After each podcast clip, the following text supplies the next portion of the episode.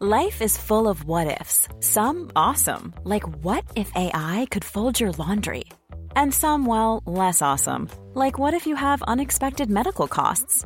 United Healthcare can help get you covered with Health Protector Guard fixed indemnity insurance plans. They supplement your primary plan to help you manage out of pocket costs. No deductibles, no enrollment periods, and especially no more what ifs. Visit uh1.com to find the Health Protector Guard plan for you. Listen. I'm going to give the people what they want Do you hear it? sensation, horror, shock. It's getting closer. Much closer. Don't be afraid. Be very, very afraid. Send them out in the streets to tell their friends how wonderful it is to be scared to death. Välkommen till Skräckfilmscirkeln. Idag ska vi bussa vidare till en ny film. Och eh, följa upp arbetet det vi gjorde i förra avsnittet. Vi ska prata uppföljare. Och utöver den uppföljningen av en remake så ska vi också ha en genomgång av filmen The Fly 2. Eller på svenska Flugan 2 från 1989. Vad säger du Fredrik? Är det bussadeliskt kul det här? Är det ens ett ord? Det vet jag inte. Ja, men vi säger att det är ett ord. Då, då är det bussadeliskt kul. Jag hörde något liknande i en eh, sån här eh, YouTube eh, stand-up om... Eh, det är ju presidentval i USA och det var en fluga Ja. som gjorde sig välkänd. Ja, just ja, flugan som landade på eh, Mike Pence hår. Ja. det Där. Vem vet, var det The Brundle Fly som var där och surrade runt? Ja, man vet aldrig. Han ville, han ville ge sig in i debatten. Man vet ju, flugor dras ju till skit. Så. Ja, exakt. Men vi är politiskt obundna så eh, det där det får media sköta rapporteringen av. Mm. Hur är eh, läget med dig nu då så här två veckor senare? Jo då, det är helt okej. Eh, jag har haft lite skrämselhicka där med covid-19. Eh, vart ju förkyld där och har fått gjort det här covid-19 testet. Dum, Men jag hade- dum, dum. Men jag hade den inte som tur var. Men det var ganska äckligt. Ja, det är ganska Ja. otrevligt att göra de där testen. Ja, nej, jag skulle ju in med tops lite här och lite där. Ta på eh, in i näsan skar den och sen en annan skulle bara längs mungipan men den skulle liksom in.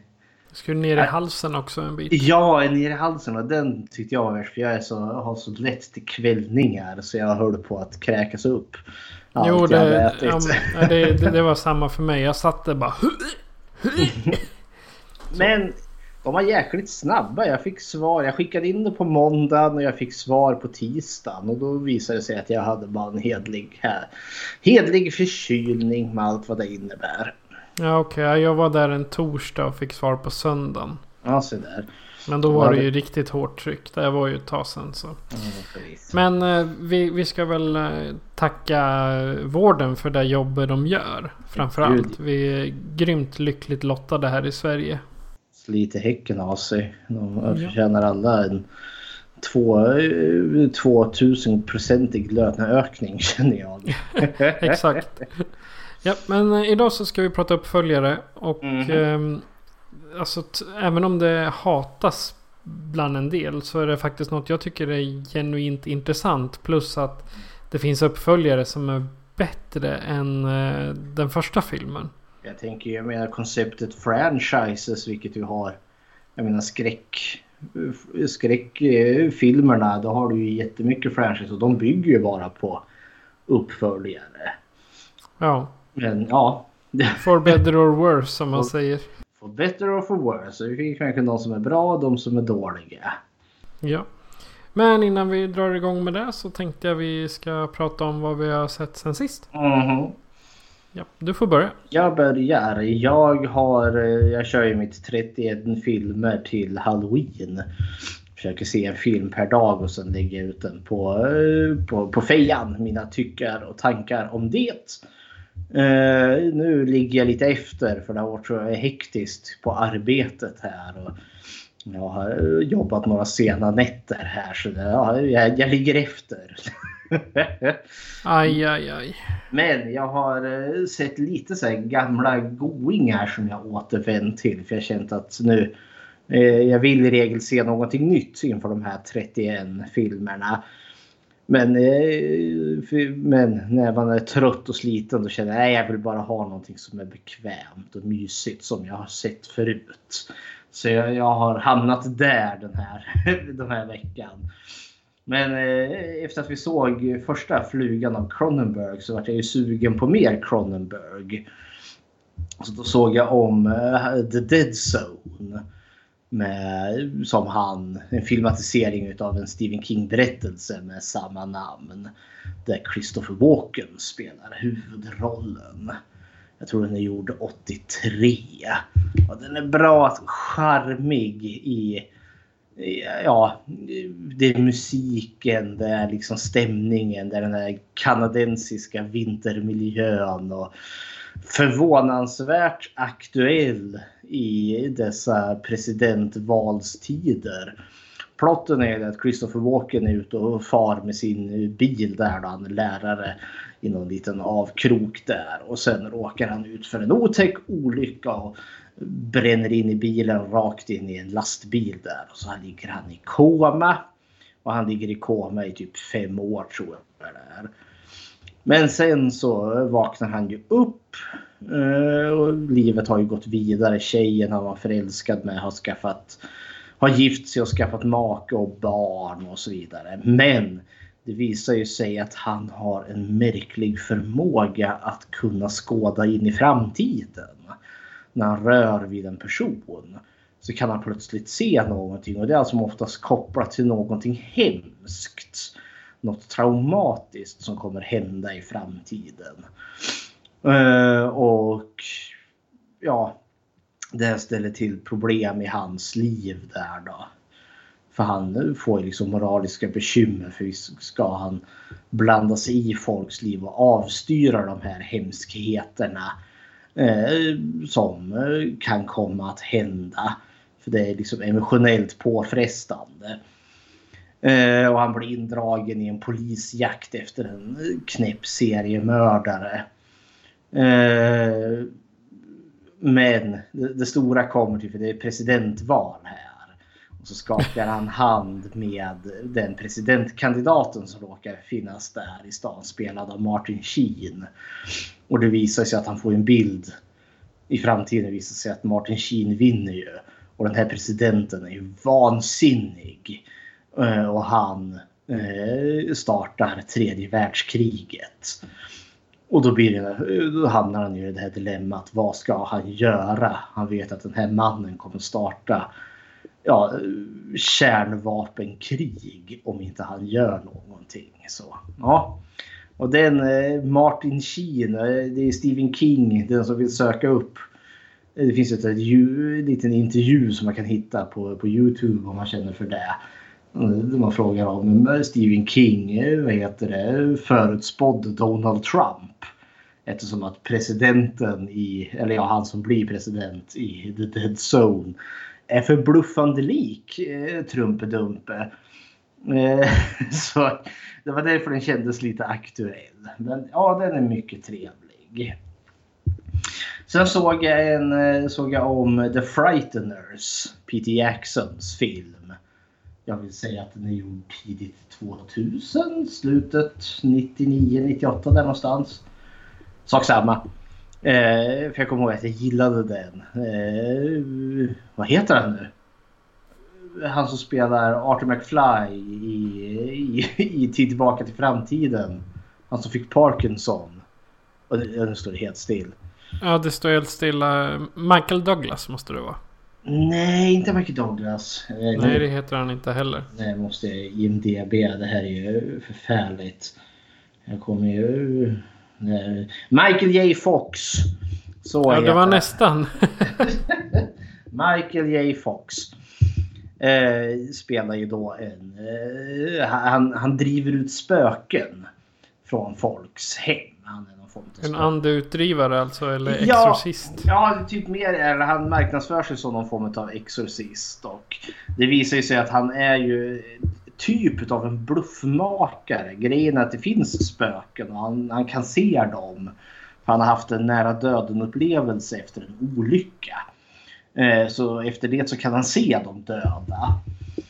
eh, Som går omkring där då. Det är som spöken är kvar på jorden för att de har någonting ouppklarat. Som gör att de inte kan komma till himlen eller helvetet. Eh, och så har han då gått, har han lierat sig med två spöken där då som eh, har de gjort en affärsuppgörelse så att spökena går in och eh, spökar för någon stackars familj och sen dyker han upp och sen eh, drar han åt lajbans hajbans och så säger han ja men nu, nu är spökena borta och så får de pröjsa lite pengar. eh, sen blir det problem dock när det visar sig att person efter person hos dem som han har drivit ut de här spökena dör under märkliga omständigheter. De får hjärtinfarkter och faller ner. Men han kan se att varje död person har en siffra i pannan som ökar med varje liksom, dödsfall. Och det visar sig att det är något liksom väldigt mordiskt spökelöst som tar livet av folk en efter en. Och han kan ju se spökena så han måste göra någonting åt det och samtidigt så har en helt vansinnig FBI-agent dykt upp och är helt övertygad om att Michael J Fox är den som mördar de här personerna. Eh, han vet inte riktigt hur men han ska bevisa det. så måste Michael J Fox hålla jämna steg mot den här FBI-agenten och samtidigt eh, försöka eh, komma till botten med det här mordiska spöket. Jag tycker Frighteners är jättemyspysig. Det är en sån här viktig ja, men, inkörsportsskräck. Eh, som du kan ta med din eh, 11-åring och titta med. För den är lagom läskig. Eh, och samtidigt väldigt humoristisk. Och så var det ju Peter Jackson som gjorde den. Så han, det är ju mycket specialeffekter i den. Ganska häftiga sådana. Om än en lite primitiv, för det är lite så tidiga CGI-effekter som inte riktigt håller tidens tand. Men det finns en charm till det hela för det har verkligen eh, hjärta och själ den här Frighteners. Det är en helt eh, fantastisk skräckkomedi. Så det, har ni inte sett den så rekommenderar jag den och vill introducera kidsen till eh, li- lite skräcken. Här lagom ljumt och lagom läskigt och lagom våldsamt. det är vad jag har sett av som är värt att nämna. Okej, eh, jag har faktiskt varit väldigt dålig på att titta, på tv överhuvudtaget de här två veckorna. Det, är, ironiskt nog, det, det jag har tittat på eh, för att... Jag, jag, har- jag, för det första har jag lyssnat mycket på poddar. We Can See och The Hysteria Continues och några av standardpoddarna jag lyssnat på. Men annars har jag mest suttit, jag suttit ohälsosamt mycket på YouTube. Mm. Och bland annat roat mig med mm, scambaiting videos. Jaha. Det är alltså folk som... Jag vet, om du har varit på en, en Facebook eller en hemsida någon gång och så står det blinkande. Din dator är full av en miljon virus. Aj, aj, aj. Du måste, ja, du måste ringa det här telefonnumret till Microsoft så vi kan rädda dig. Ja, och så ringer du dit och så här. Hello, welcome to Microsoft support. We will... Ja, och så... Och så vill de att man ska ge fjärråtkomst till sin dator. Ja, ja, så tar, Och sen- tar bovarna över datorn. Ja. Ja, precis. Och låser den och sen säger de att ja, du ska betala mig 400 dollar för att jag, för att jag ska... Låsa upp. För att jag, för att jag ska låsa upp din dator. Ja. Ja, och det är... Det, jag, jag tycker det i och för sig det är, det är rätt intressant att se hur... Hur, hur en människa tänker så. För även om det är en hemsk sak så har de gjort eh, manusarna till de här samtalen väldigt genomtänkt. Det är ju organiserad kriminalitet det här. Ja.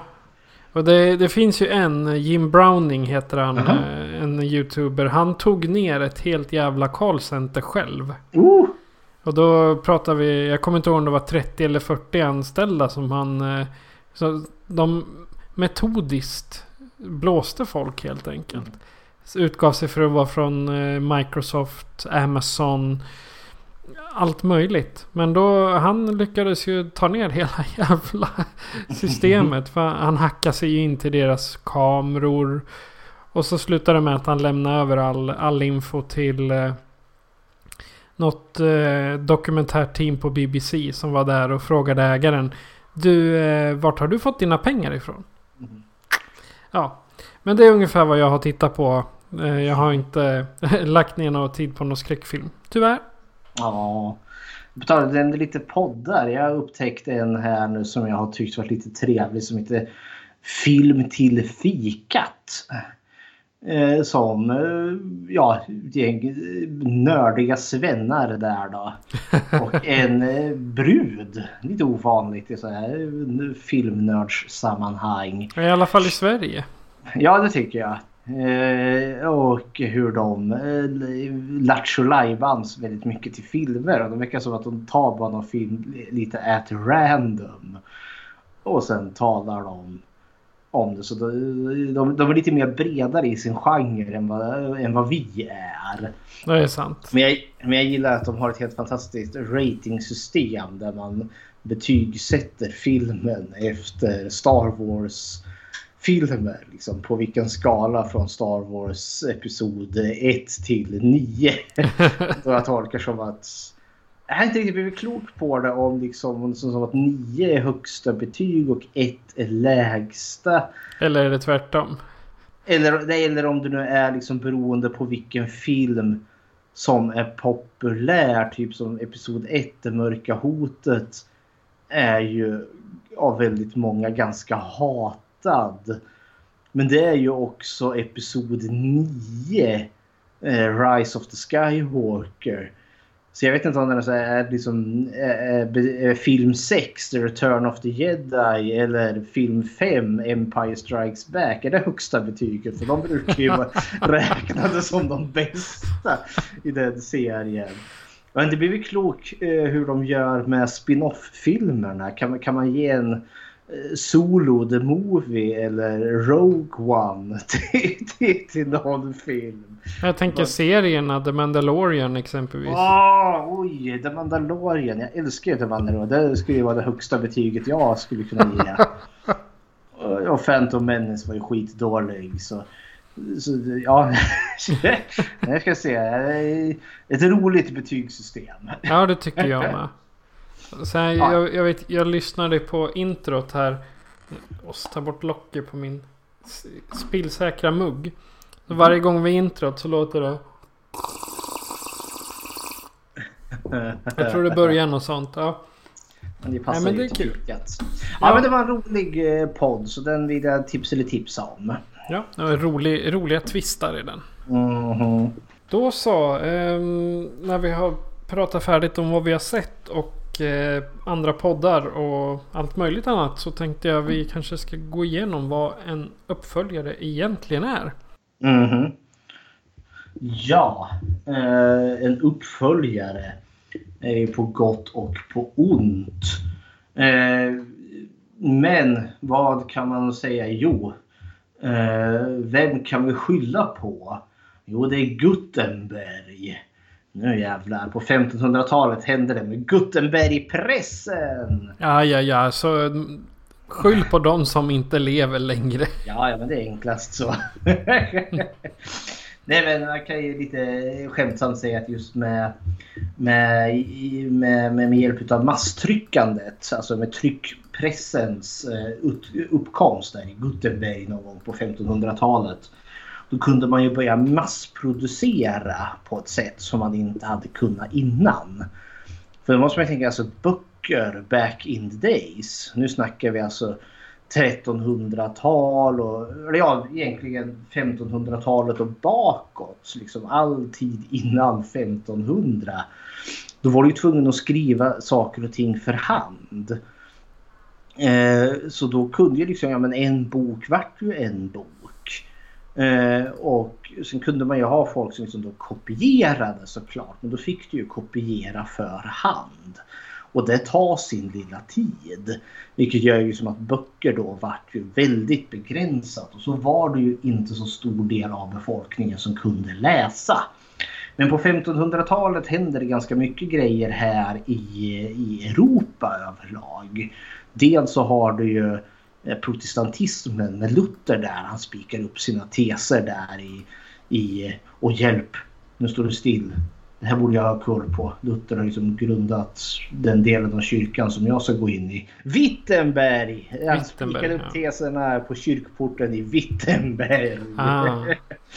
Det kommer jag ihåg för att när jag påbörjade prästutbildningen då eh, lekte, skulle vi sparkas in av de äldre eh, årsgångseleverna. Och då fick vi iscensätta det stora samurajslaget i Wittenberg. det tyckte jag var lite kul. Eh, men eh, eh Luther han hade ju en idé att eh, Bibeln skulle ju läsas på sitt originalspråk. Ja, nej, inte på sitt original, alltså på ditt hemspråk. Alltså innan hade man ju den här tanken att Bibeln eh, skulle ju då läsas på latin. Eh, eller då på hebreiska eller den antika grekiskan som den är skriven på. Vilket gjorde att det var ju bara prästerna och de kunniga som kunde det här. Så det var ju inte till för allmogen. Men Luther tyckte ju att eh, Bibeln ska ju översättas. Eh, och då måste ju folk också lära sig att läsa. För han var det ju väldigt jäkla viktigt att, eh, att du kunde läsa Bibeln. Det var ju liksom en del i, i helgelsen. Eh, eh så då fick ju folk liksom vackert sätta sig i stolen för att kunna klara av Luthers lilla katekes och allt det där som kom sen. Men det gör det också att Bibeln blir ju den första masstryckta boken från just Gutenberg. Och grejen var ju den att med Gutenbergpressen så kunde du ju liksom producera jättemånga sidor på väldigt kort tid istället för för hand som man gjorde innan. Så då kunde man ju också börja trycka populära böcker igen. Och i och med att läskunnigheten ökade eftersom att man måste läsa Bibeln eh, så kunde man ju liksom börja slänka in lite andra mer populära böcker och då kunde man ju börja sälja lite. Eh, och då var det ganska populärt att skriva uppföljare till populära böcker. Eh, och då var det inte helt ova, exempelvis som Jonathan Swifts, eller jo Swift, eh, bok Gullivers resor från 1726 eh, har då fått Eh, en uppföljare som kom året efter som heter Memoirs of the Court of the Lilliput. Eh, och eh, sen något år senare så kom The New Gulliver om då ättlingen till eh, Gulliver. Men det visar sig att de här två böckerna, The Mars of Lilliput och The New Gulliver, är ju inte skrivna utav Jonathan Swift. Utan det är ju skrivna av andra liksom mer opportunistiska författare som vill då kapitalisera på eh, ja, källnamnet och börja då skriva uppföljare för man vet liksom att folk var intresserade. Vad hände sen? Så det var liksom inte så det här med liksom eh, tryckrätt eller vad heter det? Äganderätt eller vad heter det? Copyright. Upphov copyright, upphovsrätt var liksom inte så jäkla kinkigt eh, på den här tiden. Men då var det ju sådär, ja men skriv uppföljare eller prequels eller vad fan som helst. Eh, så vet jag att du kan ju få det sålt. Eh, men sen började liksom egna författare liksom skapa liksom sammanhängande bokserier. Säg då liksom Sir Conan Doyle som har skrivit sin som har skrivit om Sherlock Holmes. Han där jag menar, det, det, jag menar, där är ju Sherlock Holmes och Watson som löser brott om och om och om och om igen. Eh, och det var ju liksom varför lockar det? Att, jo men det ligger väl någonting i den här att man gillar karaktärerna eh, och man vill liksom veta mer av dem det hör ju liksom lite uppföljaren till att liksom bygga på och liksom utöka den här världen som den faktiskt existerar i. Agatha Christie är också bra på det där med, som skriver sina deckare med Miss Marple eller Hercule Poirot. Eh, och liksom att det blir liksom en, en charm på det sättet att folk får liksom veta mer. Ett nytt äventyr med Miss Marple eh, och så vidare. Och där är ju då liksom ja, tjusningen med uppföljaren. Dels att det finns ett sug men också att det är enklare att satsa på för om du har en, en produkt liksom som den första Sherlock Holmes-boken. Ja men den, den sålde ju bra. Ja men då, då, kan vi ju tänka sig att uppföljaren, alltså bok nummer två, lär ju också sälja bra för liksom startgrunden är ju redan lagd. Eh, och det var ju ingen skillnad när vi kom in i filmvärlden heller. Eh, för då eh, kan man ju, liksom, när det kom en lyckad film eh, då kom man ju då senare att spinna vidare på det. Eh, då måste vi gå till den, ja, den tveksamma första uppföljaren som finns. Det är ju då eh, uppföljaren till Birth of a Nation. Och uppföljaren är då The Fall of the Nation. Känner du till The Birth of a Nation-filmen? Mm, jag har hört, hört om dem men jag har inte sett dem. Nej, det... När man tittar på om, om, alltså själva posten eller omslaget så tycker jag nästan det ser ut som en Monty Python eh, film. Men det är bara för att det, Monty Python och den vita kaninens förbannelse och de här Monty Pythonia. De är så fasansfullt lika de här. det är ju en häst. en häst med ett Ku Klux Klan täcke över sig. Ja. Det är det som är det problematiska med The Birth of a Nation som D.W. Griffith gjorde. Eh, den brukar ju räknas som det, liksom, den första liksom, stora Hollywoodfilmen för det var en så jäkla bombastisk film. Eh, så den är liksom stillbildande rent filmhistoriskt. Grejen är ju just den att den är baserad på en bok skriven ganska strax efter eh, inbördeskriget när nord och syd eh, drabbade samman där. Och vi vet ju att syd vann. Nej, tvärtom. Nord vann och syd förlorade. Eh, och mycket hängde ju då på eh, det här slaveriet. Eh, och Nord eh, med Lincoln och man friade ju slavarna. Ja. Och då eh, Thomas Dixon tror jag det är som har skrivit boken Birth of a Nation. Har ju då målat upp ett samhälle vad som kommer hända när man friar slavarna. Och det är ju då liksom, det är ju kaos. Liksom. Slavarna kommer ju bara resa sig upp för att de är ju barbarer och ointelligenta. Liksom, lägg på all rasistisk skit och på du kan komma på. Och så kommer de ju bara liksom spendera dagarna i ända med att våldta vita kvinnor och mörda vita män.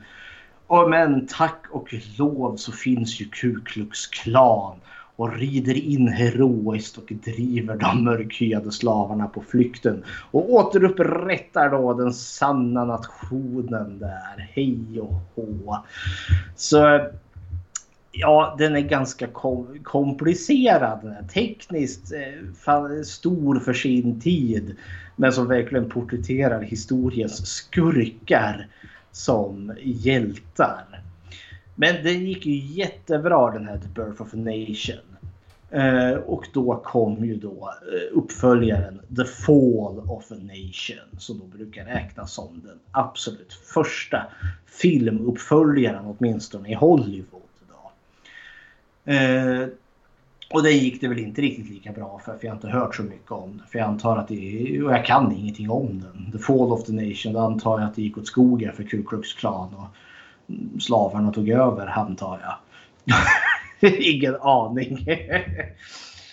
Men vad sa du? Den här är skriven på ja, mitten av 1800-talet måste det ju vara då. Om det är Ja, inbördeskriget. Inbördeskriget tar väl slut 1863, 4 där någonstans vill jag säga. Så någonstans där liksom.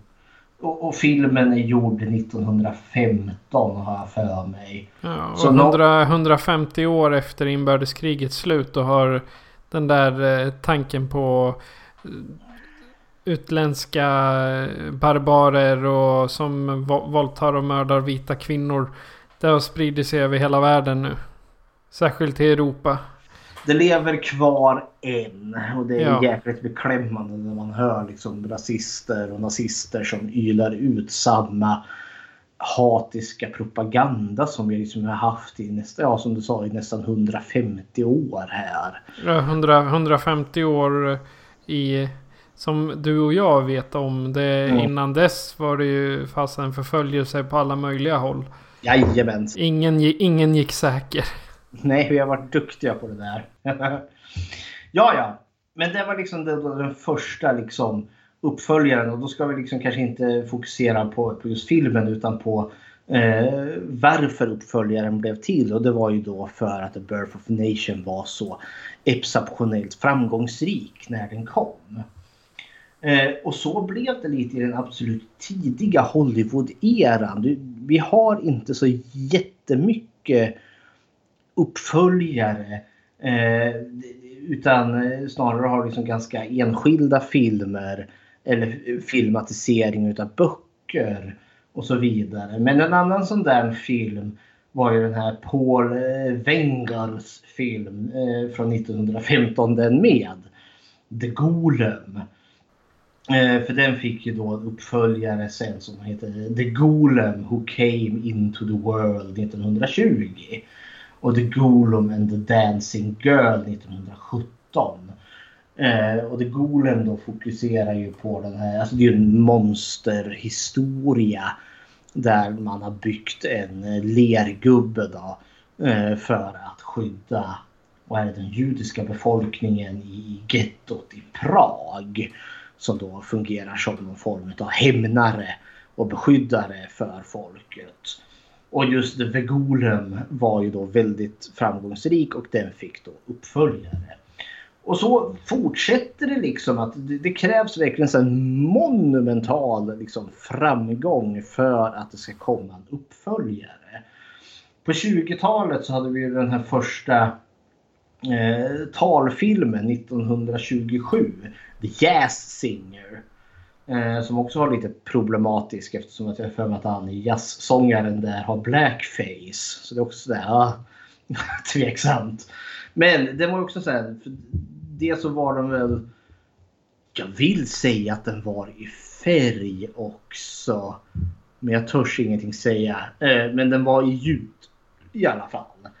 Eh, och jag menar innan dess hade den haft liksom stumfilmer. Men det här var ju ljudfilmens eh, in, alltså, gryning här. Och det var ju en jätte, jätte, jättesuccé. Och då ganska snabbt gjorde man en uppföljare där som hette då The Singing Fool. Eh, och den cashade in rent av än mer pengar än vad den första gjorde. Mm. Sen så kommer 30-talet där och då smäller det till på riktigt. För då kommer ju de här universal horrorfilmerna. Du vet Dracula, Frankenstein, Mumien, Varulven och allt sånt där. Och eh, det var ju också så här stora kassasuccéer och de kom ju i det här depressionens eh, USA. Eh, där allt var ju, ja men folk hade något behov utav underhållning. Men man gjorde ju uppföljare till de här. Eh, Draculas dotter och Son of Frankenstein, Ghost of Frankenstein, The Mummy's Hand, The Mummy's Tomb, eh, The Mummy's någonting någonting. Alltså eh, The Invisible Man Strikes Again, The Invisible Woman, The The Wolfman of eh, någonting någonting. Eh, The, Wolf, The Werewolf of London, så kommer jag ihåg. Alltså man började göra mängder av dem och så började man ju, vad heter det, göra versus-filmer. Man slog ihop de här typ eh, The, Wolf, uh, The Wolfman meets Frankenstein eller om det är tvärtom. House of Frankenstein och House of Dracula. Där liksom man slängde ihop de här monstren i en och samma film. Och de var ganska billigt gjorda. Eh, men spann ju hela tiden på att de tidigare filmerna hade hänt. För man refererade i stort sett till dem. Exempelvis som med Frankenstein-filmerna eh, så är det i regel typ sonen till Victor Viktor Frankenstein som dyker upp igen och eh, tar itu med pappas jobb. Eller så är det barnbarnet som råkar hitta monstret nerfrusen i någon eh, ravin eller i en glaciär eller något sånt där. Så det fanns liksom eh, någon form av röd tråd som länkade de här filmerna ihop. Så här har vi liksom våra, kanske vår första liksom sammanhängande filmuniversum. Lite som eh, superhjältefilmerna, Marvel och liknande. Men sen 30, jag skulle liksom lämpa ihop liksom 30 till 50-talet. Alltså vi har ganska många så här relativt billiga filmer Uh, som hänger ihop på ett eller annat sätt som typ Tarzan-filmerna.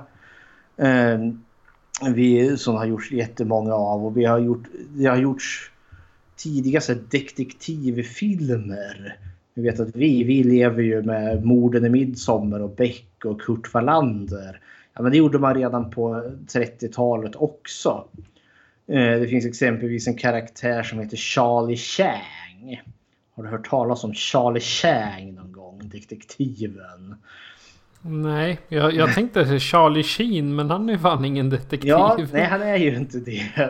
inte i någon film. Nej, jag tror inte det. Nej, men Charlie Chang är ju då en fiktiv eh, deckarkaraktär.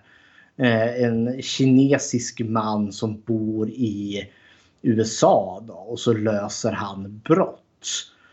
Eh, och det finns hela hisnande 52 filmer gjorda med, om Charlie Chan. Uh, och den första är då gjord redan 1920, uh, ja, 1929. Och den senaste är gjord 1981. Då ska du förstå att det är inte samma skådespelare. Men den karaktären har dykt upp ett ex, ja, 52 gånger minst. Det är nästan lite som Bond och Beck och Wallander. Där ja, byter, men det är ju det. Byter skådespelare.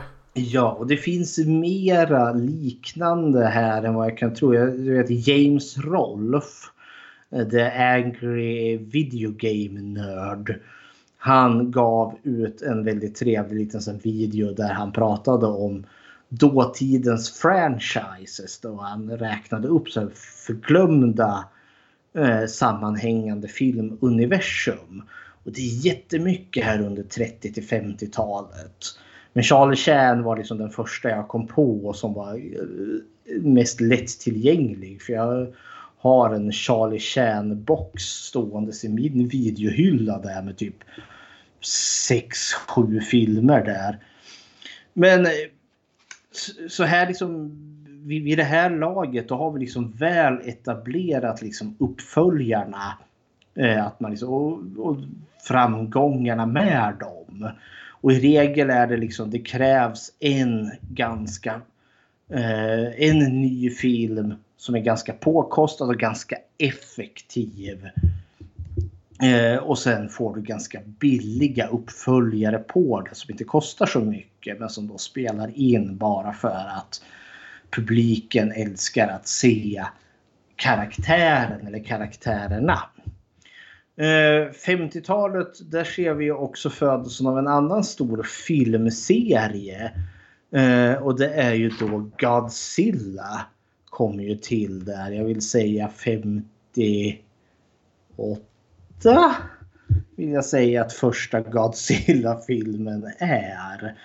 Och jag tror liksom att Godzilla är väl fortfarande den som eh, vad heter det, vinner med mest eh, filmer visade på bio. För jag tror liksom Charlie... Nej, 54 upptäcker jag här. Godzilla. 54 är första Godzilla.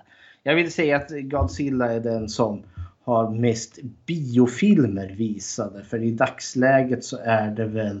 Ja... 31 va? Nej, inte 51. Eh, Det är ett... eh, Nej, 30, 31 Ja, 30. som jag räknade till. Ja, och nu tror jag... För nu måste vi lägga till... Eh, Ja, just det, det de amerikanska, så då blir det 32 och sen tror jag eh, Shin Godzilla, så typ 34. Men eh, säg mellan 34 35 stycken. och det är ju ganska... en jäkla ödla. ja, det. Men sen 60-talet då har du ju James Bond-filmerna som kommer till. Eh, och det som kanske får dem att sticka ut lite är ju att de är relativt påkostade varje film som MGM gör. Första Dr. No kanske inte var, alltså hade kanske inte den största budgeten men istället för att det som det vanligtvis går att du har en ganska påkostad film som går bra och så får du en uppföljare som kanske har typ halva budgeten. Så ökar budgeten liksom från uppföljare till uppföljare. För här börjar man väl också liksom sälja mer liksom krimskrams till det här. Liksom man säljer posters och musiken och eh, James Bond lekfigurer och allt vad det nu kan vara. Och tidningar och böcker och eh, allt möjligt krimskrams och lull-lull kring konceptet James Bond. Eh, så det gör ju då liksom att det här är en, alltså ja, bra liksom eh, kassako.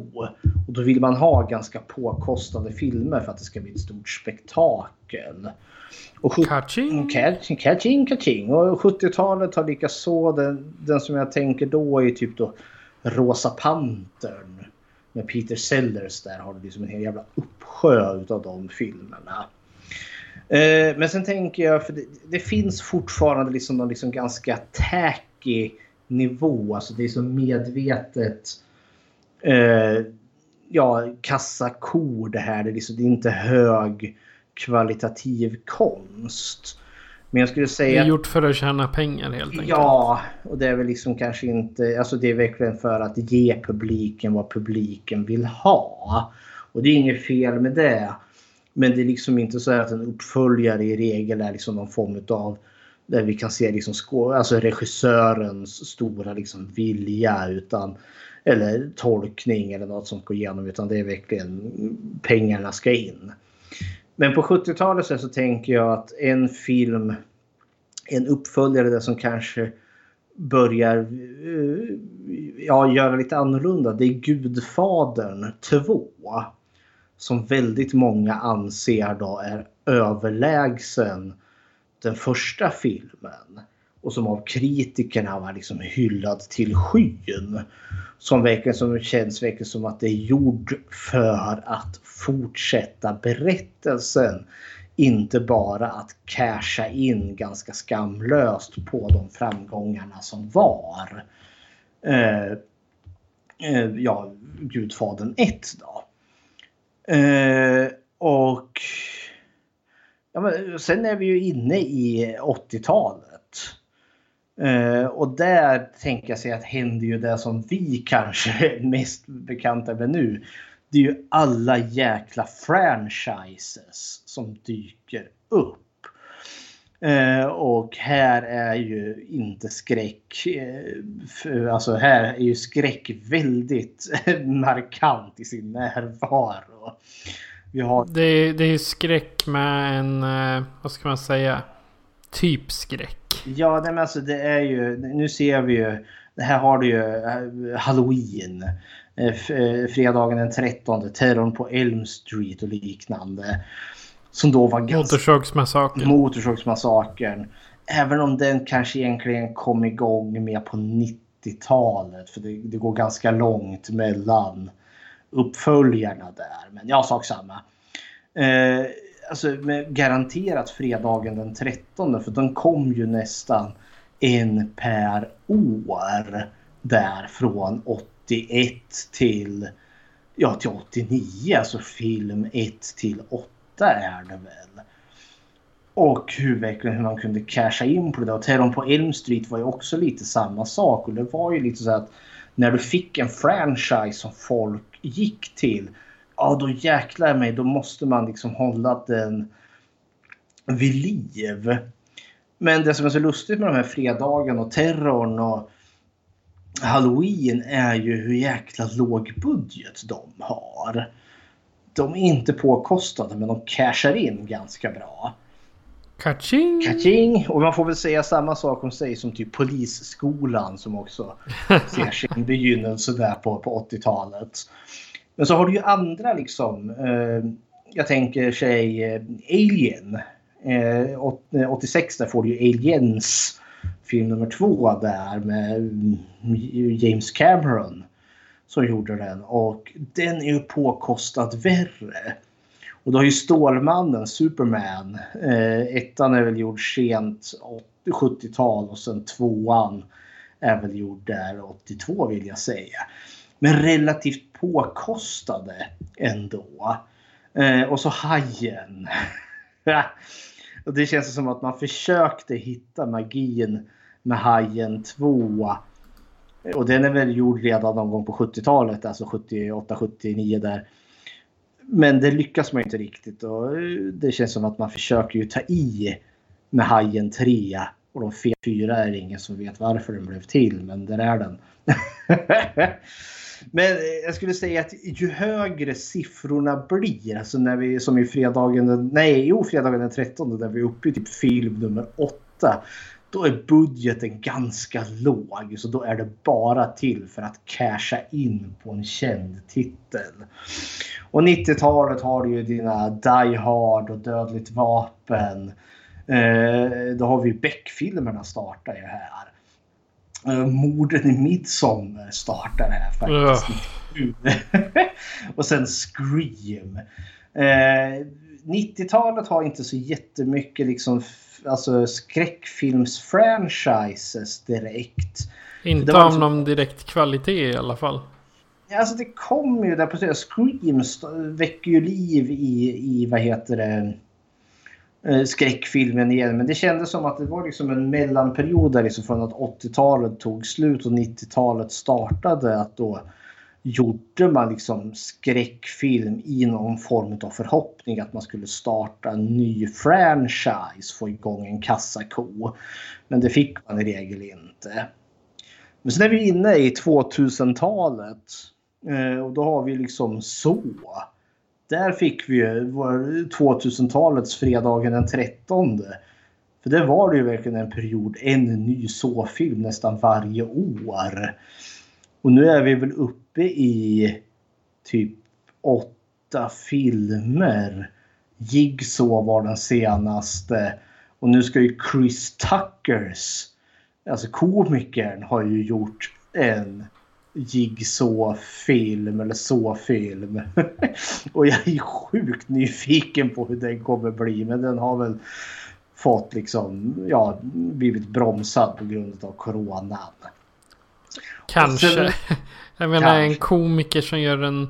en alltså, Sa var ju ganska banbrytande när det kom med tanke på den tortyrporren den drog igång. För Hostel var väl inte långt efter.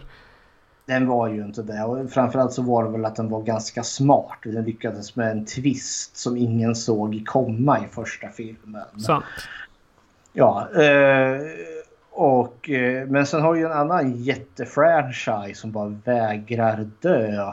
Och det är ju Fast and the Furious. Som startade där på 2000-talet som verkligen börjar som någon ja, men Vin Diesel och eh, ja, vad heter han nu, han som dog? Paul... Nej, nej, nej, nej.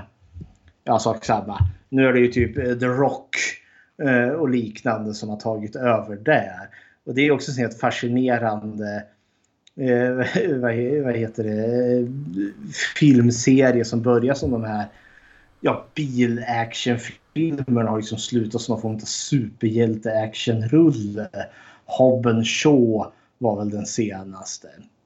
Paul Walker, så hette han. Jag var tvungen att IMDB upp han, han stackaren som dog. Eh, och sen 2010-talet och framåt då har du ju de här superhjältefilmerna. De här sammanhängande filmuniversat.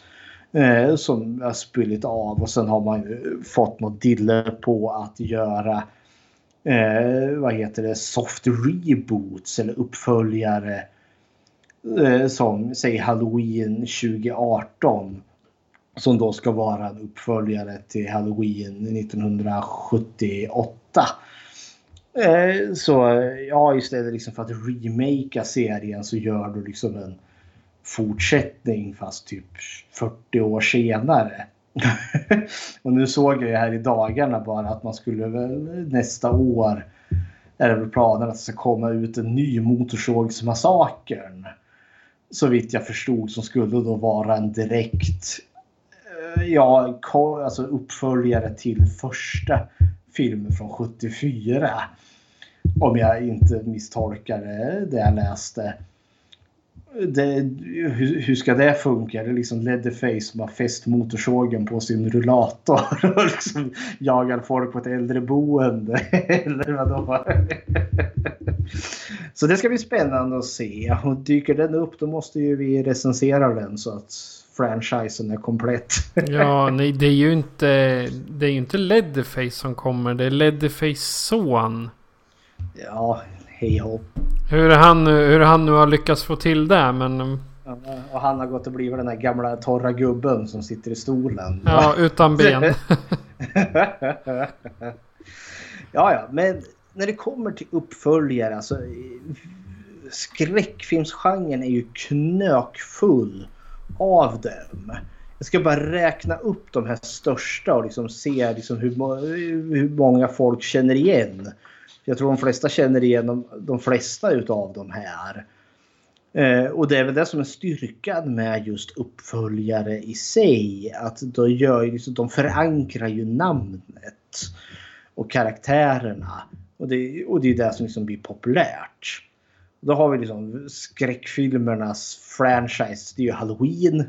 Fredagen den 13. Terrorn på Elm Street. Motorsågsmassakern. Hellraiser. Den onda dockan Huset som Gud glömde. Det är typ tio filmer vid det här laget. Conjuring-filmerna, Paranormal Activity, Howling, Saw-filmerna, George Romeros zombiefilmer, eh, Ring-serien, Grudge-serien, Scream, The Purge, Children of the Corn, Psycho, Flugan, Candyman, Prom Night, Silent Night, Deadly Night, Exorcisten, Omen, Insidious, Poltergeist, Evil Dead, Phantasm, Leprechaun och Sleepaway Camp. Det var de som jag kunde komma på när jag bara satt och småspånade. Och alla här är ju då filmer som har minst fyra filmer jag tänkte tre filmer det är inte okej okay, för då är det en trilogi. Men det är minst fyra filmer eller mer. Så det är helt jävla hysteriskt hur mycket det finns i just skräckfilmssammanhang. Och det här är ju liksom de flesta skräckfilmsnördar känner igen de här titlarna. Och vissa av de här har ju till och med tv-serier som typ The Purge. Och, Scream har ju tv-serier numera, herregud. Ja, med mindre, mindre lyckad... Ja, ja men den finns där i alla fall. Och Onda Dockan ska ju få en tv-serie och Hellraiser ska ju också bli en tv-serie. Åh gode gud, hur ska det gå? men det är väl det som är liksom konceptet med en uppföljare. Eh, och det som var väl liksom att eh, kanske mer som den som vi kommer att se eller prata om nu, Flugan 2 var ju liksom dels så Flugan 1 var ju så framgångsrik som den var. Men så var det ju det, kan man berätta den här historien vidare? Ja, vad hände sen? Vad hände med Gina Davis barn där? Eh, fanns det något mer som folk ville se? Ja, kanske lite mer monstereffekter. Lite mer blod. Eh, folk tyckte det var coolt när han spottade syra. Ja, det måste vi ha mer av. Så det blir också säga så typiskt för uppföljare. Den ska ha lite mer. Den ska gå lite längre. Vara lite blodigare. Åtminstone i skräckfilmssammanhang. Eh, men då kanske rent liksom storymässigt kliva ner lite. Men det är väl liksom vad jag hade för tankar kring vad uppföljare är. Så, ja, hepp hepp. Det var gott om exempel också på filmer med gott om uppföljare. Ja, det. Vissa lever ju nästan på, jag tänker, alltså Sharknado. Vad är de uppe i? Det är sex, sju filmer där. Ja, jag har, jag har tre stycken står i min hylla. Usch. Ja usch. Men eh, de är, jag anser att det är samlarvärde på dem. De kostade 19 kronor. När jag Ja, köpte dem det- i Nice Price-lådan på Ullared. Så, Förstår. Men jag tänker jag har Om kvar dem. 500 år kanske så kanske du får en 20 för dem. Ja, nej. nej men jag tycker om, eh, om omslagen på Sharknado. Jag tycker de är lite snygga. Det är typ allt. Nej, men jag tänker liksom, det går ju. För jag menar, det, det gick de ju medvetet in på att bara vara skräp. Egentligen. Och så skräp kan liksom, man kan ju liksom producera det om och om och om igen. Ungefär som Bruno Mattei. Ungefär som Bruno Mattei. Han är bra på det. Ja. Men Det, vi går över till Flugan 2 eller The Fly 2 från 1989. Och här kommer en trailer. Listen.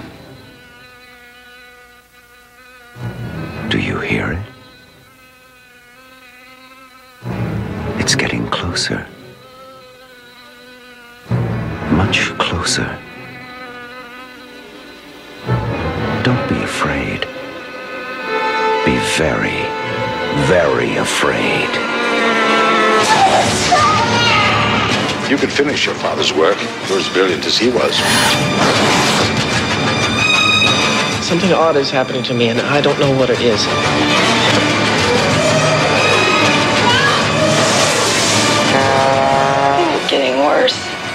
Getting better.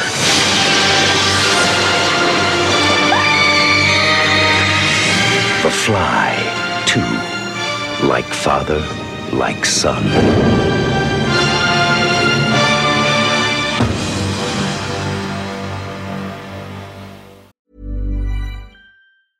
I'm Sandra, and I'm just the professional your small business was looking for. But you didn't hire me because you didn't use LinkedIn jobs. LinkedIn has professionals you can't find anywhere else, including those who aren't actively looking for a new job but might be open to the perfect role, like me. In a given month, over 70% of LinkedIn users don't visit other leading job sites. So if you're not looking on LinkedIn, you'll miss out on great candidates like Sandra. Start hiring professionals like a professional. Post your free job on linkedin.com/achieve today. Ready to pop the question? The jewelers at BlueNile.com have got sparkle down to a science with beautiful lab-grown diamonds worthy of your most brilliant moments. Their lab-grown diamonds are independently graded and guaranteed identical to natural diamonds, and they're ready to ship to your door. Go to BlueNile.com and use promo code LISTEN to get $50 off your purchase of $500 or more. That's code LISTEN at BlueNile.com for $50 off. BlueNile.com code LISTEN. Under sitt vanliga yttre är Marti- Martin en av de mest märkvärdiga personerna som lever. Endast fem år gammal. Då är han redan en fullutvecklad vuxen. Det är en jättelång plott till Flugan 2. Och eh, den lämnar inga spoilers. Så då får ni njuta utav våran diskussion. Fredrik, vad är dina, in, vad är dina initiala tankar? Mina initiala tankar är alltså jag tycker det här är en ganska trivsam uppföljare. Jag tror jag såg den ganska strax efter att jag såg första filmen. Och då gick jag nog fortfarande på högstadiet. Och den här, alltså jag kommer ihåg mitt tonåriga jag fick verkligen sitt lytesmäte tillfredsställt i den här. För du har verkligen extra allt i den här. Du har mycket mer monster. Eh, där effekter, du har mycket mer våld, mycket mer blod, mycket mer människor som dör kontra första filmen. Eh, och det var ju kul tyckte jag då. Nu när jag ser om den som vuxen så tycker jag ja, den är charmig.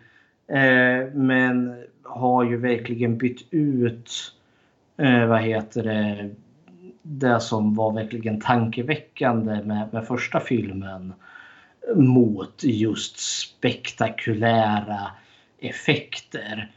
Men äh, duger väl. Liksom då, då första flugan är liksom herrejösses bra så är det här ett ganska rejält kliv ner. Men är fortfarande underhållande. En sån här... Nej.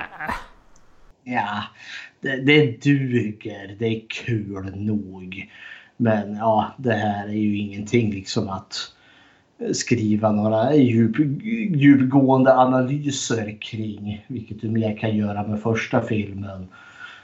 Här är ju verkligen mer bara upp med chips och popcorn och halsa öl och läsk. Och sen ha eh, kul. Vad är dina initiala tankar kring Flugan 2? Jo, eh, Flugan 2 så tyckte jag det kändes lite som att regissören gick igenom filmen så här smått sovande. Mm. Eh, för jag, jag, tycker att det saknas passion och den här gnistan som fanns i första filmen. Även om den var slow burn. Sen ska jag ju inte säga att det går inte att jämföra eh, Chris Wallace med David Cronenberg. Så att... Eh, men vad, vad jag ska säga är att första filmen så har vi Jeff Goldblum som uppvisar den eminenta...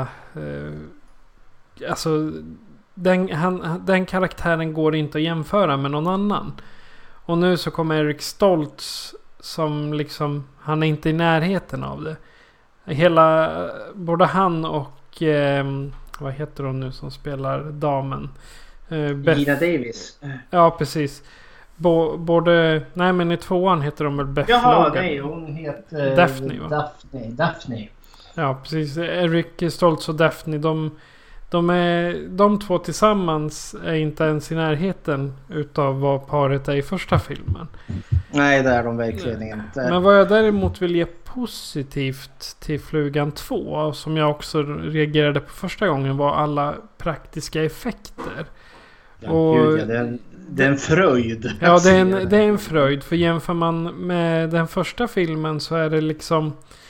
Ja, den första filmen finns det lite grann, lite mord här och där och en del välsminkat. Ja, det, är ju, det är ju inga mord alls i första. Det är ju bara Brundle själv som dör. Ja, precis. Men sen nu i tvåan då, då, då har de varit mycket duktigare på med de praktiska effekterna och eh, framförallt sminket tycker jag är riktigt grymt mot Martin. Framförallt du har ju så jäkla mycket mer av det ja. än vad i, i första flugan. Ja. Alltså jag sågar The Fly 2 lite. Men jag ska också säga att det innehåller sekvenser där Goren är det som frambringar den riktigt bra skräcken. Det, det, är inte direkt baserat på intellektuella spänningar eller vad man ska säga. Men det är ändå effektivt som en skrämmande sci-fi med ett inslag av skräckkomedi. Så... Alltså den här, den här är på samma nivå som fredagen den 13. Jag ser inte den här för att det liksom ska bli skrämd utan jag ser den här för att jag vill ha en kul stund med lite blod och lite klaffs och lite, lite skoj. Det är vad Flugan 2 är. Ja, men det är typ... Eh, man, man kan jämföra med att eh, nålarna bryts av och sugs in i blodådror. Eller smälta ansikten eller överdimensionerade monster. Ja, gud ja. Så att jag, jag anser att uh, Flugan 2 är så dålig att den blir bra. Men den kan också bli så tråkig för att karaktärsutvecklingen är minimal. Jag tänker, jag, tänker in, jag tänker inte ställa mig på att den är så dålig så den är bra. För det är liksom det är filmer som The Room eller Sharknado är sådana. Den här har för hög standard även för det. Eh, men jag tycker alltså det här är en genomsnittlig film. Jag tycker inte den är dålig men den är liksom, ja det är en relativt liksom eh, paint by numbers film känns det som. Som försöker. Jag tycker att eh, det, det handlar inte om själva filmen i sig. Utan det handlar om att det verkligen inte utvecklas någonting över filmen. Nej. Utöver att han växer och sakta men säkert blir ett monster. Så är det liksom alla står och stampar på samma plats i filmen. Den är ju mycket mer simpel. Alltså jag känner som första filmen, då, då var det ju mycket mer närmre Gina Davis och Jeff Goldblum. Hur, hur de liksom, alltså, och fokuset är ju liksom pang på liksom hans förändring men också Gina Davis liksom resa som görs mycket mer trovärdigt. Här känns det ju liksom som att hela filmen bygger ju för liksom att vi ska se ett monster. Och när kommer monstret? och så kommer Ungefär monstret. så. Men, och det känns som att de gör det mycket mer simpelt. Men alltså, det finns med där. Ja, vi, vi kanske ska ta lite storyn då så snabbt. Alltså, för det här är ju, det här är ju sonen. Eh, hon, vart ju, hon var ju gravid och det var ju en grej. Hon ville ju göra abort. Få bort, eh, för hon var orolig för att ja, det kommer vara något fel med barnet. Och den här filmen inleds ju med att ja, Gina Davis karaktär, inte spelad av Gina Davis i den här filmen, eh, ligger i födslovåndor på, vad heter det nu, Bartok, eh, vad heter det, ja, Institute, Bartok Science. Så det var ju en återkoppling till första för det var ju hans finansiär där. Seth Brundle. Eh, och vi förstår ju ganska direkt för då han eh, ja, Bartok själv står ju där och blickar ner i operationssalen. Och vi förstår liksom att oh, det här är en otäck karl. Han, han lovar saker men håller dem inte för han har en dold agenda. För han är, han är the bad guy. Det förstår vi direkt. Det finns liksom inget tvivel. Han är... Men han, han utstrålar det från första början. Ja, han ska vara lumsk och lite oh, hon skriker ut. Du lovade att det inte skulle bli så här. För jag satt och funderade i den här. Hur i himmelens namn kom hon fram till att inte slutföra aborten? Men då i och med att hon vrålar ut att du lovade att det inte skulle bli så här. Ja okej då, då har han liksom ja, ljugit röven av sig för henne då för att komma åt barnet. Men det är väl det här liksom det enda liksom som filmen hade att spinna på. Vad hände sen? Vad hände med barnet? Säg vad hade hänt om hon hade fött? Nu får vi ju svaret på det och här får vi ju då för de, de tar ju hand om den här pojken Martin Brundle. Som då och de vill ju då eh, göra eh, en uppsjö tester på honom. Plus också att vi, de har ju teleportörerna, telepods. Eh, och försöker ju då eh, bli kloka på eh, eh, ja, Seth Brundles eh, arbete. Men har inte lyckats knäcka koden. För de har inte lyckats med att teleportera levande materia eller organisk materia. Eh, så. Vilket vart ett logiskt problem. För jag menar Jeff Goldblum teleporterar ju sig själv i första filmen. Eh, mer än en gång. Eh, och så är det ju en gång den är flugande med. Och de säger också att han, han förde ju liksom anteckningar. Eh, så de har ju liksom en del av hans, mycket av hans arbete kvar. Han brände ju en hel del av det också. Gjorde han? Han slår ju sönder datorn i slutet på första filmen. Nej, det gör han inte. Det gör han i originalfilmen slår han ju sönder. Ja, just det. Så är det ja. Nu blandar jag Ja. ihop det. Är, det, det är ju han andra som skjuter av en sladd. Ja. Där har vi problemet. Det var det jag blandade ihop Efter det med. satt jag tänkte liksom. Kom inte det här med när han lyckades att teleportera sig för första gången? För han, för han teleporterar ju den där babianen som blir vänd ut och in. Vi får ju se här att på Bartok har de ju då misslyckats. De teleporterar ju en hund. Eh, som eh, inte blir vänd ut och in direkt men den kommer ut helt och hållet fel. Den kommer ut lite vriden, fel, felvänd. Ja, typ sådär. Så det är inte så att den har inälvorna på utsidan som babianen hade i första filmen. Men liksom som att hunden har blivit hopplockad fel. Eh. Den verkar liksom inte ha... Sakerna har flyttats men inte kommit ihop som vanligt. Det är typ som när du tar isär en IKEA-möbel. Ja, ungefär. Så när, när du sätter ihop den igen då, då får du en skruv i handen som ja. du helt plötsligt inte vet vart den ska sitta. Ungefär så. och det är väl ungefär där de har hamnat. Så de har liksom inte lyckats knäckt sett Brundles liksom, teleportörer. Eh, men eh, och parallellt med det så försöker de ju knäcka gåtan med teleportörerna. Och samtidigt övervakar de ju Martin Brundle där som eh, växer i en helt hysterisk takt. Som du sa, när han är fem år gammal då är han typ, ser han ut som en 20-åring. Och han har ett intellekt som är helt otroligt. Och han sover inte, eh, är det en sån grej som de gör någon poäng av. Eh, ska vi snacka lite om de karaktärerna som finns här? finns en hel del karaktärer men en hel del är liksom kanonmat. Eh, till för massakern i slutet. Eh. Kan, vi, kan, kan du hålla med mig om att det är fyra som är mest centrala? Mm -hmm. då, då tänker jag på Martin, Beth, Bartok och Bo, Borans Statis. Borans. Ja, är de... jag, jag, skulle vilja... Ja, han får ju en liten cameo. Eh, inte, jag vill ju lägga in Scorby, elakingen där. Ja, och Dr. Shepard förstås. Ja, och, och, och Dr. Janeway. Frank Turner. men eh, jag skulle nog hävda att eh, ja. Statis, han är ju liksom cameo från första filmen. och Janeway och Shepard är också de mindre karaktärer.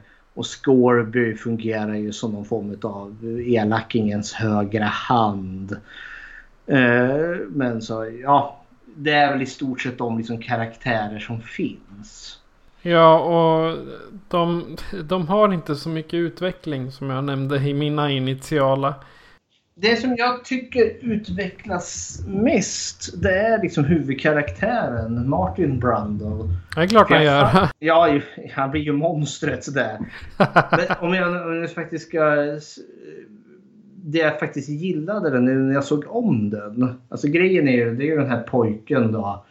Spädbarnet som det här företaget har tagit över som jag misstänker det ytterst liksom shady as fuck. Det här lär ju inte ha gått rätt till. Men med tanke... Men dör, dör inte Ronny i början? Jo då, hon dör. Hon dör i när hon föder. Ja precis, det var det jag tänkte. Ja, och på så sätt så är ju hon utskriven ur berättelsen.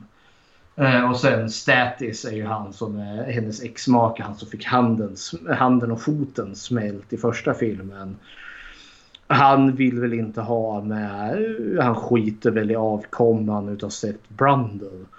Eh, och han kanske inte ens vet att, eh, att pojken lever ens en gång för Bartok kanske ljuger. Det visar ju filmen på att han är väldigt duktig på att göra. Men just karaktären Martin Brandas, för jag kom nu när jag såg om den här så gillade jag det här konceptet, liksom den här pojken som växer upp i en klinisk liksom, vetenskaplig miljö. Alltså han får liksom inte, han är en försökskanin. I stort sett. En labra, ja, en stor liksom laboratorieråtta eh, för de här. Och, ja men man förstår ju det är de här Dr. Janeway och Dr. Shepard som är typ hans liksom förmyndare och, och Bartok chefen för hela skiten. Han är väl den som liksom försöker få någon form av papparoll. Så att eh, Martin ska känna mycket mer med honom och det gör han ju medvetet manipulativt.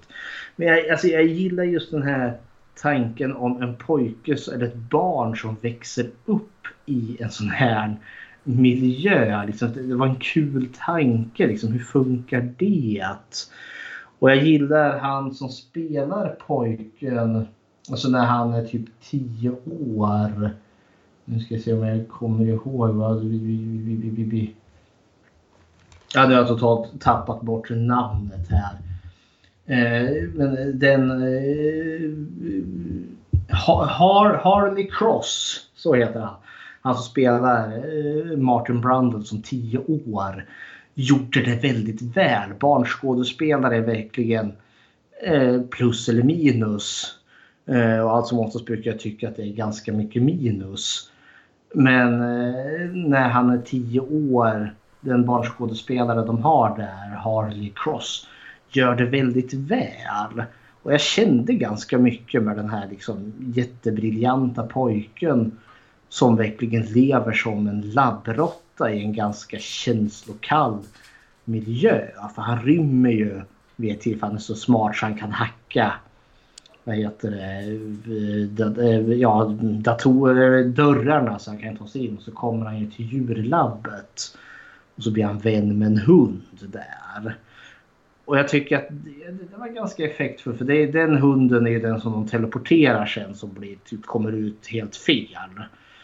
Det, där i det labbet var väl säkert en liten släng mot just alla dessa djurtester som de gör. Mm. Det, jag menar, det, det, var inte bara en hund som satt där. Utan det, vi pratar ju om hundar, katter, möss, eh, fåglar. Det var ju ett helt jävla zoo där inne rent ut sagt. Ja. Men man förstår liksom, om, man förstår, om jag förstod filmen rätt så var ju hunden... För det är en stor grej att hunden fortfarande lever. Eh, och de behåller ju den där jäkla hunden, håller den hemlig i någon eh, otäck jävla kammare i två år. Och jag tänker vi får inte se några fler sådana där kammare med teleporterade djur. Så då tänker jag liksom att majoriteten har nog dött i någon groteska teleportör-slafs. Eh, men eh, alltså jag gillade verkligen Martin när han var den här labbrottan och jag gillar när han träffar henne Beff. Liksom och den här romansen. Alltså jag, alltså, jag, jag var väldigt förtjust i liksom, ju, men, den här jätteblyga eh, alltså laboratorierottetunten som börjar bli liksom får börja upptäcka världen. Jag gillar det. Men sen kommer flugan in där och börjar mutera och ha sig. Hade, hade, alltså, hade han varit en hund då hade man sagt att han började bli könsmogen där. Ja. Med eh, vi, vissa scener som, eh, som mm. vi, vi, visar där då. Och sen samtidigt att han, han åldras ju liksom även känslomässigt. Han lär sig att ja. och, studera eller, eller se människor när det finns attraktion. Och sen eh, är han säkert så pass smart att han vet vilka feromoner kvinnor sprider. Typ. Ja, men för han är liksom på sån liksom tunt, alltså galen smart nivå så att han är liksom socialt lite handikappad.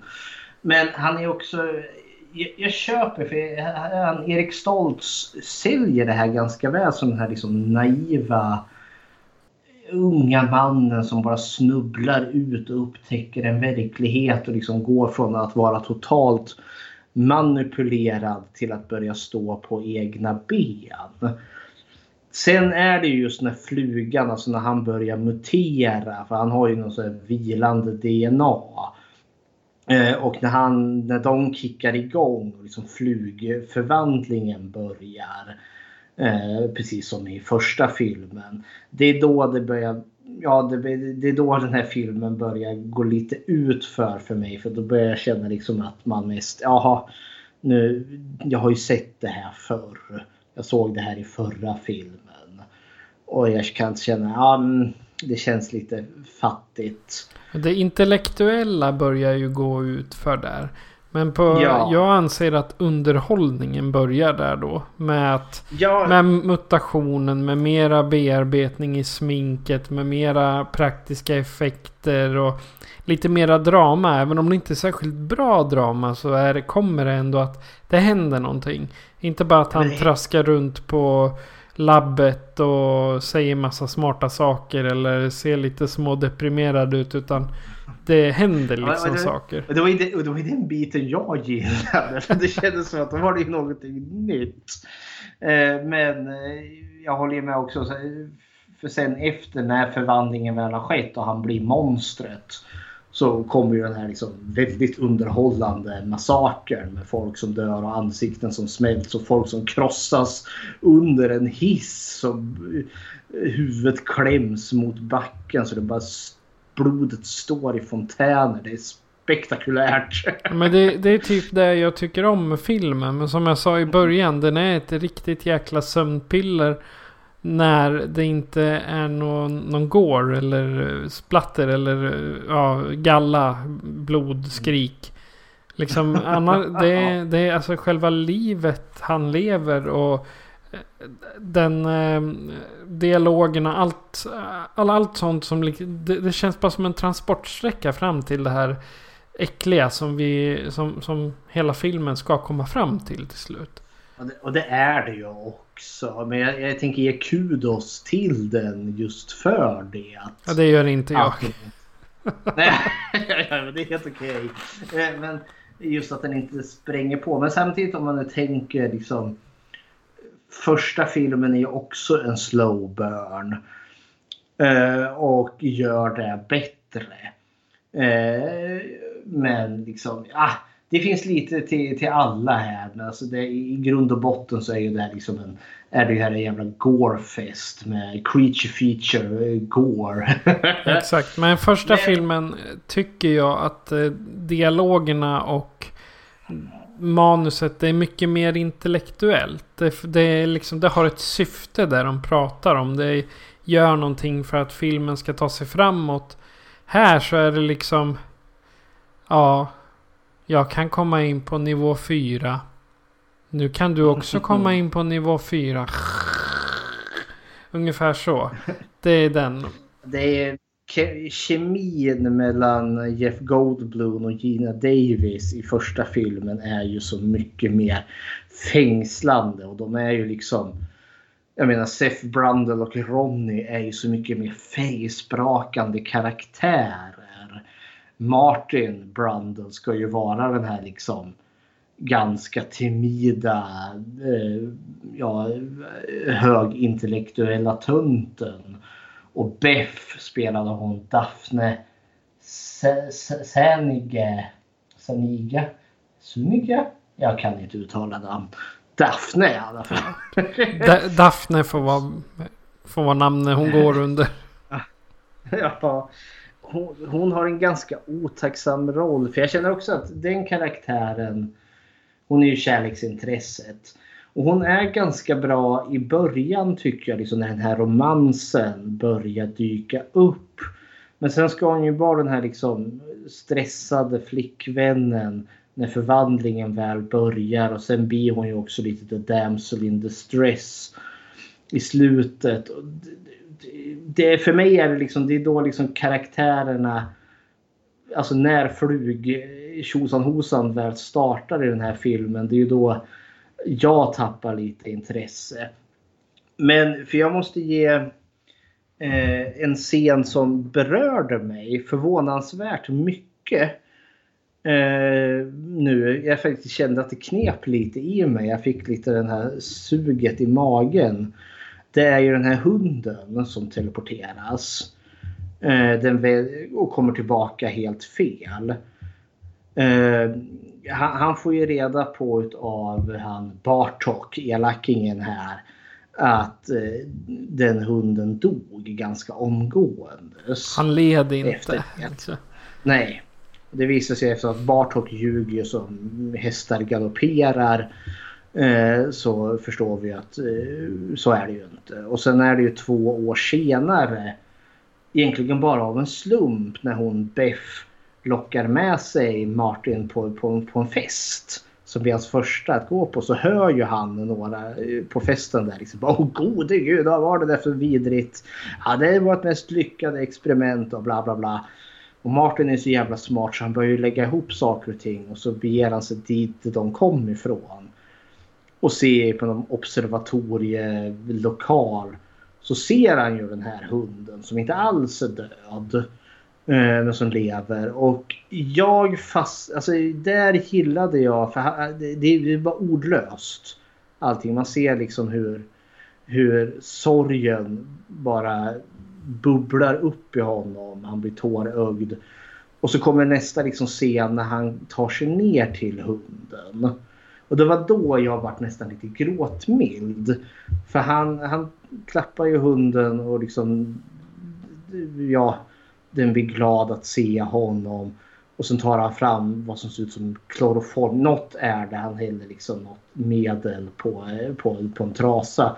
Och fäster det över nosen på hunden. Och hunden gnyr och så dör den. Och jag vet inte om jag kanske talar i egenskap av djurägare. Man har den här, den här fruktansvärda dagen som, vi, som alla djurägare tror jag fruktar. Den sista dagen när man måste avliva eller säga farväl till sin eh, fyrbenta vän. Be- Been there, done that. Ja, jo, men jag har också varit där. Och, och jag vet inte därför, för jag satt och vart så berörd där och då. När liksom, och det, det är inte ens en riktig hund, en animatronisk docka. Ja, men fortfarande, Det, det skulle jag nog säga är en av de bästa scenerna i hela filmen. För Ja. där är det inga sömnmedel, det är inga överdimensionerade monster. Utan där är det verkligen en eh, emotionell scen mellan två utav de... Ja, hunden är inte så central men eh, mellan våran central, mest centrala karaktär. Någonting som har Mhm. påverkat hans eh, utveckling. Ja. Och, och jag menar, den här liksom, det, det berör mig så djupt. Uh, och det, det är så verkligt att en sån här film som är ganska liksom tramsig popcornfilm lyckas få ut den här känslan i mig. Inte ens första filmen av David Cronenberg lyckas få den här känslan ur mig. Och då tänker jag ändå så säga att Cronenbergs film är överlägsen den här filmen. Ja. Men just där är det liksom åtminstone det är per perfektion. Men sen är det här också att i en skräckfilm, mörda hur jädra många människor du vill. Hugg huvuden, kapa armar. Se till att blodet sprutar, men ge fan i hunden. Och det är också sådär, för det, jag tror också hela setupen, hela scenen i sig. För jag, liksom, jag, vet, jag, har ju sett andra filmer, typ Halloween. I första filmen så dödar ju Michael Myers chefen där. Eh, men jag får inte riktigt samma känsla för det är ju som chefen attackerar Michael och Michael vrider nacken av den. Och det är liksom, eller man har ju sett alla andra filmer, man ser hunden springa ut och så hör man bara hur den bjäfsar och så hör man det här gnylet och hunden bara är tyst. Man förstår, oh där dog hunden. Det, här, det har någonting att göra just med att den här hunden lider något så fruktansvärt. Och att han liksom måste barmhärtighetsdöda hunden för att avsluta dess lidande. Det är inte elakingen som dyker upp här liksom ha jag ska tortera hunden till döds eller liksom skjuter hunden utan det är den här ganska utdragen långsam scen och man förstår liksom att han avlivar hunden i, utifrån kärlek för att han inte vill att djuret ska lida. Eh, och det gör så mera för jag satt och tänkte på andra scener som kan få mig att hulka helt okontrollerbart. Det är typ i den oändliga historien när Atreus häst går ner sig i missmodets träsk. Alltså det är fruktansvärt att se. Och då vet jag ju till och med att jag har sett den här filmen för den där hästen kommer ju tillbaka i slutet till, på, med hjälp av magi. Men när den där hästen dör där och då, alltså det är, jag, jag, jag har huvudet begravt i en kudde och bara grinar ögonen ur mig. Och det är en barnfilm. Och det är en barnfilm. Men det, det är likadant den här med Will Smith, I am legend. När hans chefer där har blivit, eh, vad heter det, eh, bit, eh, sårad utav zombierna där. Eh, och vi förstår liksom att hunden också är smittad. Eh, och han försöker så med, det, med det här antiviruset. Men förstår, det här kommer inte gå. Och så måste han döda hunden.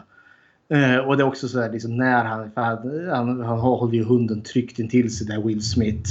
Och så märker man liksom att hunden blir bara aggressivare och aggressivare. Och så bara kramar han omkring halsen och så är det bara en inzoomning på hans ansikte. Och man hör hur hunden liksom kämpar och man ser liksom hur han ja, bara ser, man ser inte hunden dö, man får höra hur den dör. Men bara en inzoomning på Will Smiths smärtsamma ansikte medan han kramar livet ur hunden. Och det är också sådär liksom, jag, jag förgås utan sorg.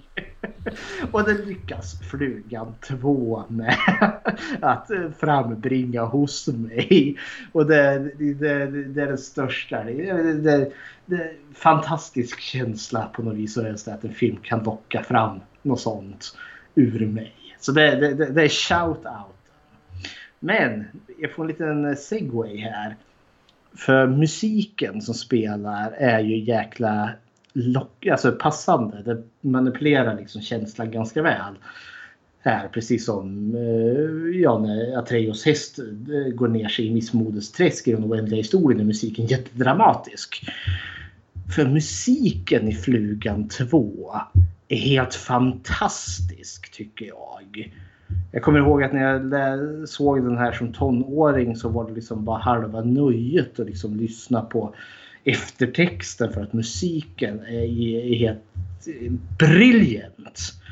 Mm. Jag skickade två klipp till dig för nu när jag satt och kollade om den så kände jag det men shit vad jag känner igen musiken. Och jag tänkte liksom om vi ska, eh, för jag kände att alltså, tanken som flög upp i mitt huvud var Hellraiser. Hellraiser 2 för att vara exakt. Och jag tänkte jag skickar eh, två klipp till dig. Ett från Hellraiser 2 och ett från då Flugan 2. Och jag tänkte vi kan ju inleda med att köra den från Hellraiser 2. Spela en, en minut av det eller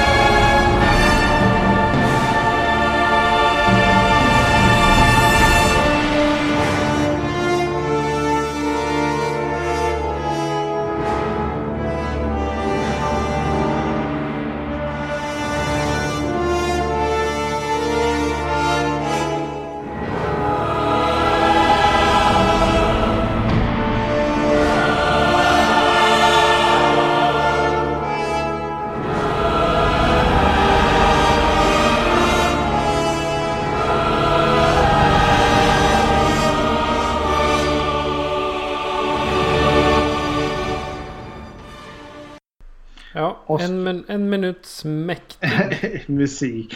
Och så tar vi då från Flugan här då. Två. Ja.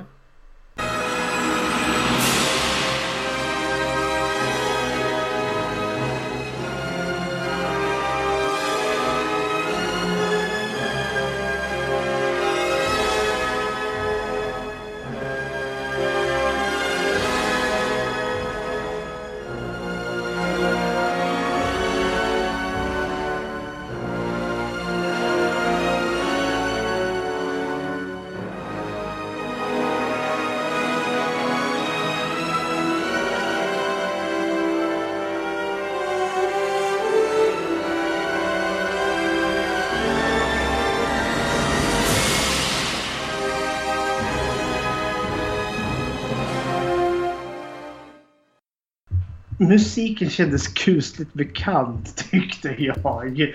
Så jag satt där, för jag skickade de här klippen till dig innan jag ens kollade upp och det fanns ju en anledning till varför den här musiken lät ganska bekant ändå. Ja. ja. Vill du ge svaret på varför musiken är så bekant? Båda temana är eh, komponerade av Christopher Young. Ja! jag, var till, för jag gick ju på IMDB och sökte jag vad fan vem som har komponerat. Och så, ah, då kände jag mig bra jävla dum. Så jag skickade med klippet för jag trodde jag skulle vara lite smart här i podden. Liksom. Oh, har du tänkt på liknelserna? Ja men det, tydligen så fanns det ju där. samma kompositör. Jag tänker också Hellraiser 2 är ju gjord året innan här. Så det känns ju som att han har nyttjat lite utav det till Flugan 2. Jag ska säga att Hellraiser 2-klippet är åtta minuter långt. Mm.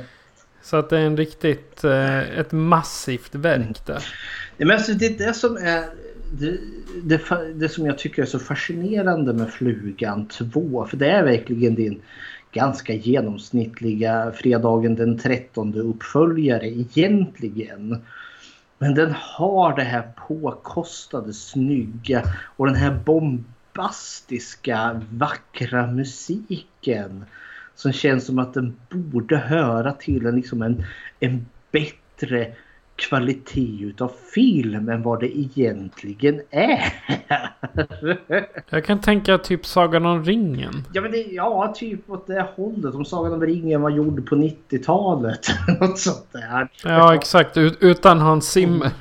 Mm. Eh, vi har inte pratat om elackingen Bartok. Eh, vad tycker du om Bartok? Saken med Bartok är att han är den här typiska onda vetenskapsmannen. Men han är inte med så jättemycket. Liksom, han är bara med några minuter här och ja, där. Finns, han dyker upp lite som gubben i lådan som är liksom den som styr från skuggorna på något vis. Och han känns ju... Eh... Jag vill gärna att du kallar mig för pappa. Ja, och det var ju medvetet. Och det blir ju liksom sån här han, han, vinner Martins eh, vad heter det, kärlek och respekt. Och så visar det sig att han, han, han, är, han är ju bara lumsk och förljugen rakt igenom. Men jag vet liksom inte om det hade fått bättre effekt om vi liksom, även vi som publik hade liksom fått blivit lurade på samma sak. Att liksom att han genuint är alltså, bekymrad för pojken. Liksom, att han har faders kärlek för pojken. För då hade liksom kanske sveket blivit så mycket större när det väl kommer fram till att han skiter i vilket. Han är bara intresserad utav de vetenskapliga vinster han kan göra på det här och hur han kan då göra sig ett namn och företaget Bartok Science kan bli inskriven i historieböckerna. Liksom. Kanske få ett kontrakt med försvaret. Ja, något sånt där. Eller något sånt där. Det är, ofta när det är sånt här så vill de göra det till ett vapen. Ja, men alltså, det var också den här frågan. För liksom, vad är hans jäkla motivation. Han, han, vid något tillfälle när han pratar, man får se på något styrelsemöte där. Så säger han liksom att ja, men ni, han liksom direkterar ut villkoren. Att liksom ni svarar inför mig och jag svarar endast inför Gud. Säger han. han har lite messias-komplex. Ja, jag tänkte det. Liksom, ska vi liksom, åh vad stor han är eller fanns det något religiöst i det han... Eh, men nej, det upplevde jag inte. Senare så kommer när han liksom försöker övertyga Martin att ta itu med sin pappas arbete. Så snackar han någonting om att teleportörerna ska vara så... Eh, vad heter det? De kommer förändra världen. Eh, men de kommer också förändra världen med kirurgi. Förstår liksom när vi kan göra vad var han sa? Vad heter det? Op alltså, skalpellfria operationer. Jag blir så här, vänta nu. Va? Ja, jag, jag, vad pratar du om nu? Ska vi liksom, ska folk in i teleportören ska du teleportera bort blindtarmen eller vad är... För det, jag, jag vart jättekonfunderad för innan har det bara varit att Alltså det är väl häpnadsväckande nog att kunna teleportera en person trådlöst till en annan person eller till en annan plats från punkt A till punkt B. Men här snackar han kirurgi. Alltså jag tror han pratar om precision. Ja. Även fast det låter som... Alltså med, med, jag tror han menar att det är kirurgiskt... En, en kirurgisk precision. För jag menar... Om han då lyckas eh, återskapar de telepodsen eller den tekniken som Brundle har gjort mm. i film 1. Då blir ju han snuskigt rik för då kan han börja sälja ut dem till diverse håll. Jag menar alla kommer ju vilja ha en telepod då liksom. Ja, men för vi... Säg, han säljer den till eh, Amazon. Mhm. Och då vill eh, andra centraler som också har det ha en telepod. För då skickar de grejer. Eh, Mhm. Ja. Han vill, han, han vill tjäna pengar. Han skiter fullständigt i Det är uppenbart. Men just det här med kirurgin. För visst, jag förstår. Det var ju en kul tanke. Liksom. Tänka liksom att i framtiden kanske om du behöver göra, eh, jag vill säga du behöver göra en hjärtoperation eller en bypass, alltså byta hjärta, hjärttransplantation.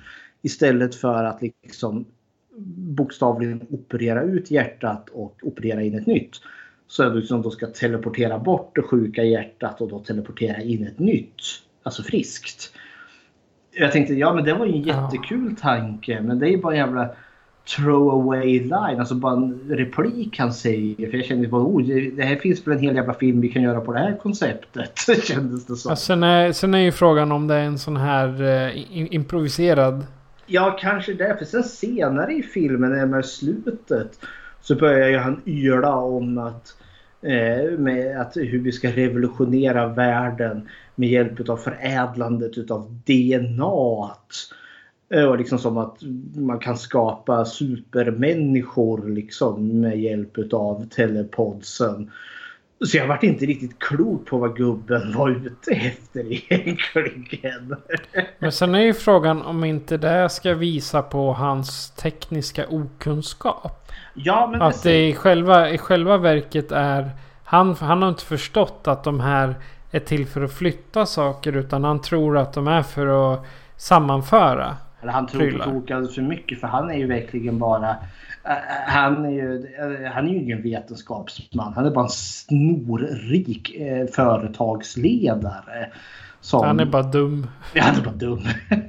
ja, men, eh, han, han är bara svinrik och det är han som finansierar allt detta och han förväntar sig ett fantastiska resultat. Men han är också villig att verkligen spela the long game. För det känns, och sen faller allting i slutet för honom. Eh, det är väl det. Alltså, sen har vi han eh, Scorby elakingen som känns väldigt så här, 80-talsmobbare. Som fungerar typ som eh, Bartoks högra hand. Som också var en helt jävla orimlig karaktär tyckte jag. För eh, Martin Brundle är ju liksom det som ska vara Bartoks framtid. Allt är baserat på den här jävla pojken som ska växa upp och hans mutation som de väntar på. Telepodsen som bara han förstår sig på. Och då låter de den här jävla Scorby som är någon form av chef för vakterna tolkar jag det som. Han är ju en sanslös gris. Som bara Han är ju inte mycket att ha. Ja men, nej, men han, han är bara elak. Och Han är elak mot eh, Martin och han liksom... eh, Ja, han, han läcker för det visar sig att eh, den här lägenheten han har fått. För han har ju varit övervakad ända sedan han var liten så när han fyller fem år. Då önskar jag att, att få lite privat, eh, pri, privat eh, rum. Så han får en lägenhet och blir så glad över det. Och det visar ju sig att lägenheten är ju buggad med kameror. Och det får de ju reda på genom det här hästarslet Scorby. Som eh, vad heter kommer fram till Bett efter att Martin och Bett har hamnat i sängen med varandra.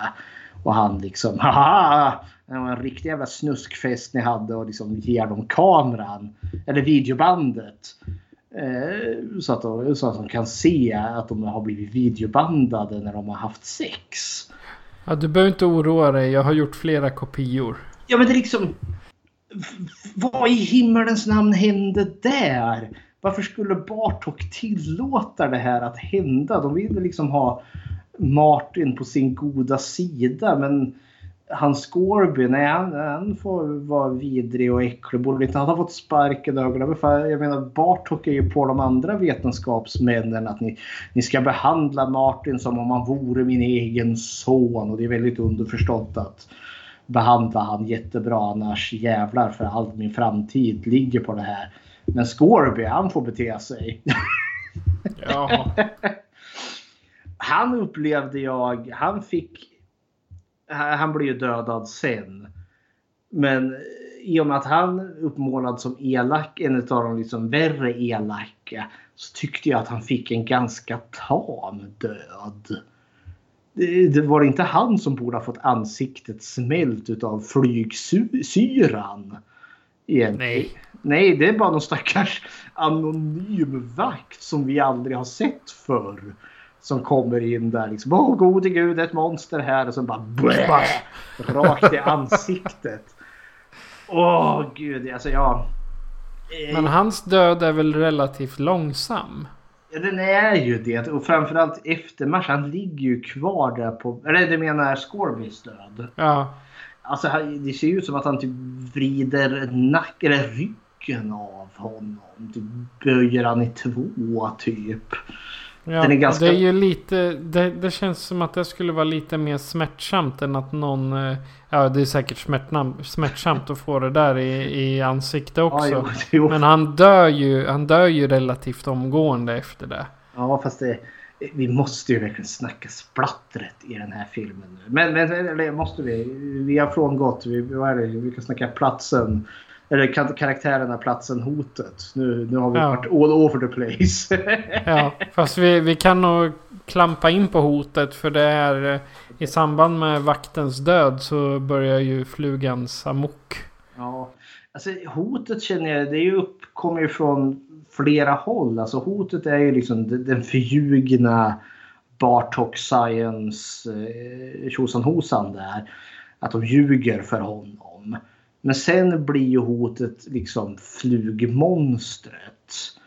Liksom, eh, vad har hänt där? Liksom, finns det någonting kvar utav Martin eller har han förlorats i, i, i, i flugan där precis som hans pappa gjorde. Men eh, för liksom, det här är ett märkligt, alltså för monstret, man hejar, jag hejar ju på monstret.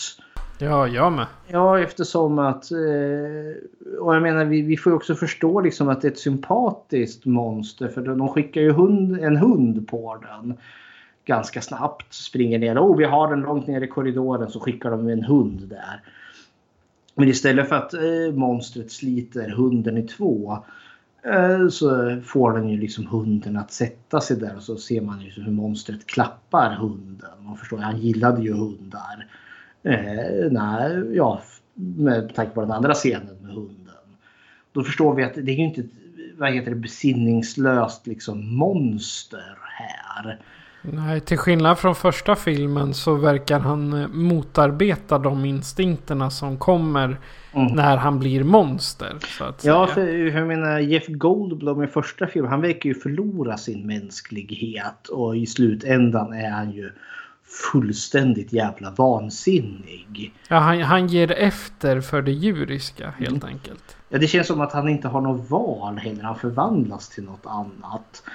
Här, Den här filmen hintar ju för liksom under den här metamorfis-grejen så blir ju han Martin lite otäckare. Liksom, alltså, oh, jag håller på att bli någonting bättre här. Oh, jag är så fantastisk. Nä. Och det känns som att det var någon form av ja, liten... Det här måste vi ha med för det fanns med i första filmen.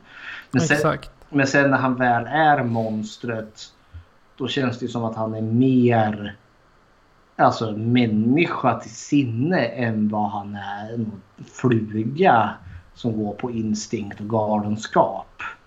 För grejen är den att han har ju löst Eh, hur han ska bli av med den här flug-DNA. För det blir ju den sista liksom kruxet här. Att han måste ju teleportera sig med en annan frisk människa. Och då kommer det då liksom ersätta det här flug-DNA med eh, DNA från en människa istället. Och på så sätt eh, kan han bli hel. Men den som han teleporterar med eh, kommer att bli helt livsoduglig. Så- blir någon sån här brun gegga i stort sett. Ja. Och det är ju, det är ju Bartok då som passande nog blir den här bruna geggan. Men en, en, fråga nu när vi, när vi ändå är på en, eh, en teleportering. Vad, vad tyckte du om telepodsen? Men jag gillar dem. Det var väldigt liksom, roligt att se dem igen. Och jag köper liksom att ja, men självklart har de ju tagit hans telepods och liksom ställt dem i ett laboratorium någonstans. Och de är snygga. Jag tänker, så när, jag, när jag tänker teleportör då är det typ de här jag tänker på. Mm. Den här har verkligen liksom präglat min bild av hur en teleportör ska se ut. Så det, det, det är väldigt trivsamt att se dem. Ja, och det, det jag gillar med den här det är att det är ju en militär anläggning så de har ju top notch prylar. Mm. Vilket man ser. De har en bättre dator mm. till den här. En nyare. Ja, det är för, föga förvånande eftersom det är tre år senare. Ja. Men den, eh, det är, säga, det är lite mera ös i elektroniken så att säga. För Sets andra, det var ju bara en pytteliten skärm som mm. man chattade mot datorn. Och här här är det mera kommandon man kan använda. Och jag tänker då kan vi ju snacka platsen faktiskt. Vi har snackat ja. här i lite oordning. Vi brukar ju snacka hotet sist här. Men platsen här, alltså det, det är precis som du säger, det är ju den här militärvetenskapsanläggningen här, Bartok Science. Eh, och den är ju väldigt liksom stilren. Det är många så vita korridorer. Det är liksom de här laboratorierockarna. Det ja, high-tech teknologi för att vara 89 lite, med lite sci-fi vibbar. Eh, kontra liksom första filmen som är på Jeff Goldblums ganska smutsiga, vad heter det, vind som han är på.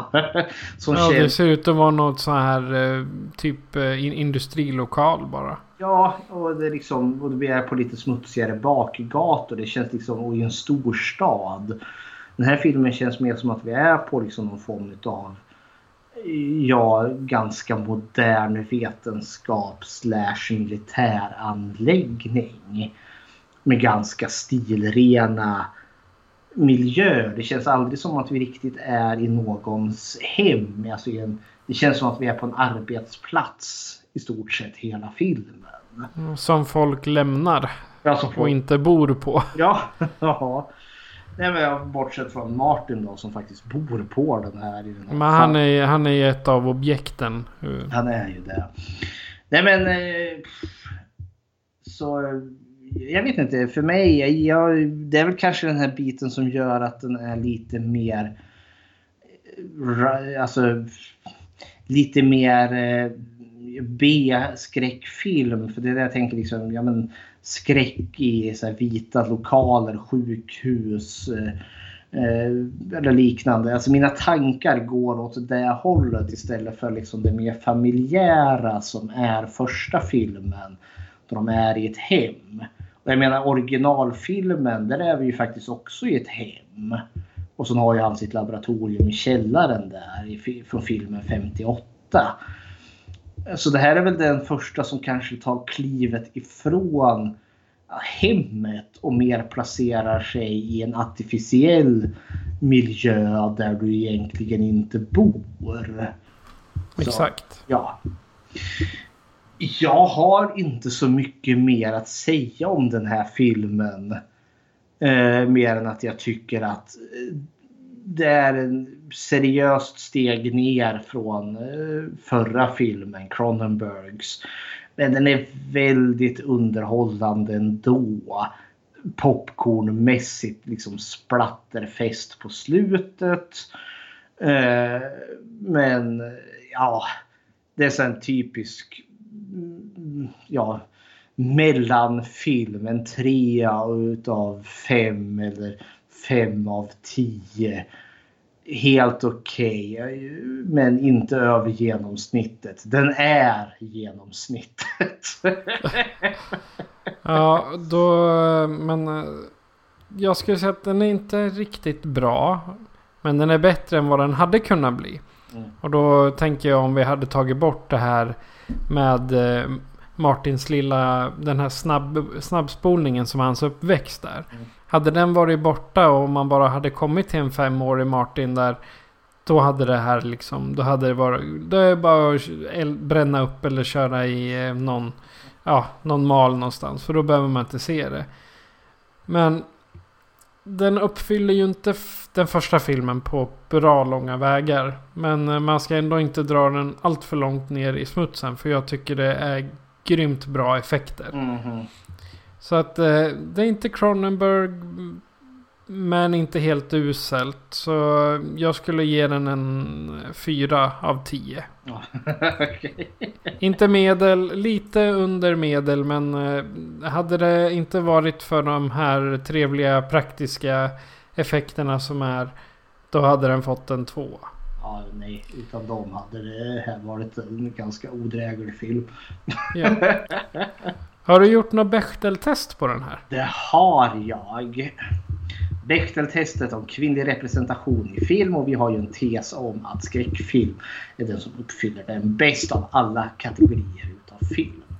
Och testet består av tre delar. Eh, ett, finns det mer än eh, två namngivna, eller finns det två namngivna kvinnor? Möter de någonsin varandra och om de gör det pratar de om någonting annat än män. Och då fråga ett, finns det, mer, finns det två namngivna kvinnor? Ja, det gör det. Vi har Beth Logan och vi har Dr. Janeway. Så ett klarar den. Två, träffar de någonsin varandra? Nej, det gör de inte. så, så då kan de ju inte prata om någonting annat än män. För de pratar inte ens om, de träffar aldrig varandra. Så nej, tyvärr, flugan 2 klarar inte Bechteltestet. I want you to find the tallest skyscraper you can and throw yourself off and then go fuck yourself! Åh, Ja. Vanessa. Ja, Vanessa var inte glad åt det. Nej, det... Okej. Men om du som lyssnare då tycker samma som Vanessa eller kanske tycker någon annan fluga eller älskar den här flugan så kan du göra så här för att kontakta oss. Skräckfilmscirkeln presenteras av Patrik Norén och Fredrik Rosengren. Besök skräckfilmscirkeln.com för att se hur du kan kontakta oss, var du kan följa oss och hur du kan stödja oss. Lämna gärna ett betyg på iTunes, Spotify eller Podbean så att fler kan njuta av våra diskussioner. Tack för att du lyssnar! Och Fredrik, vad hamnar vi på i nästa avsnitt? Nästa avsnitt syr vi ihop säcken. Har vi ändå så kört uppföljaren här nu så måste vi återvända till originalet och se de två uppföljarna som finns där. Så Vincent Price kommer tillbaka här nu i The Return of the Fly. Men sen är han borta i The Curse of the Fly. Så har vi gjort Flugan-serien komplett. Så ett litet dubbelavsnitt helt enkelt. Ett dubbeltrubbelavsnitt. Ja. Men eh, då eh, fortsätter vi och bussar oss vidare så att säga. Mhm. Så vi har bara en sak kvar att säga och det är att jag heter Patrik. Och jag heter Fredrik. Du har lyssnat på Skräckfilmscirkeln. Adjö på er. Ajöken!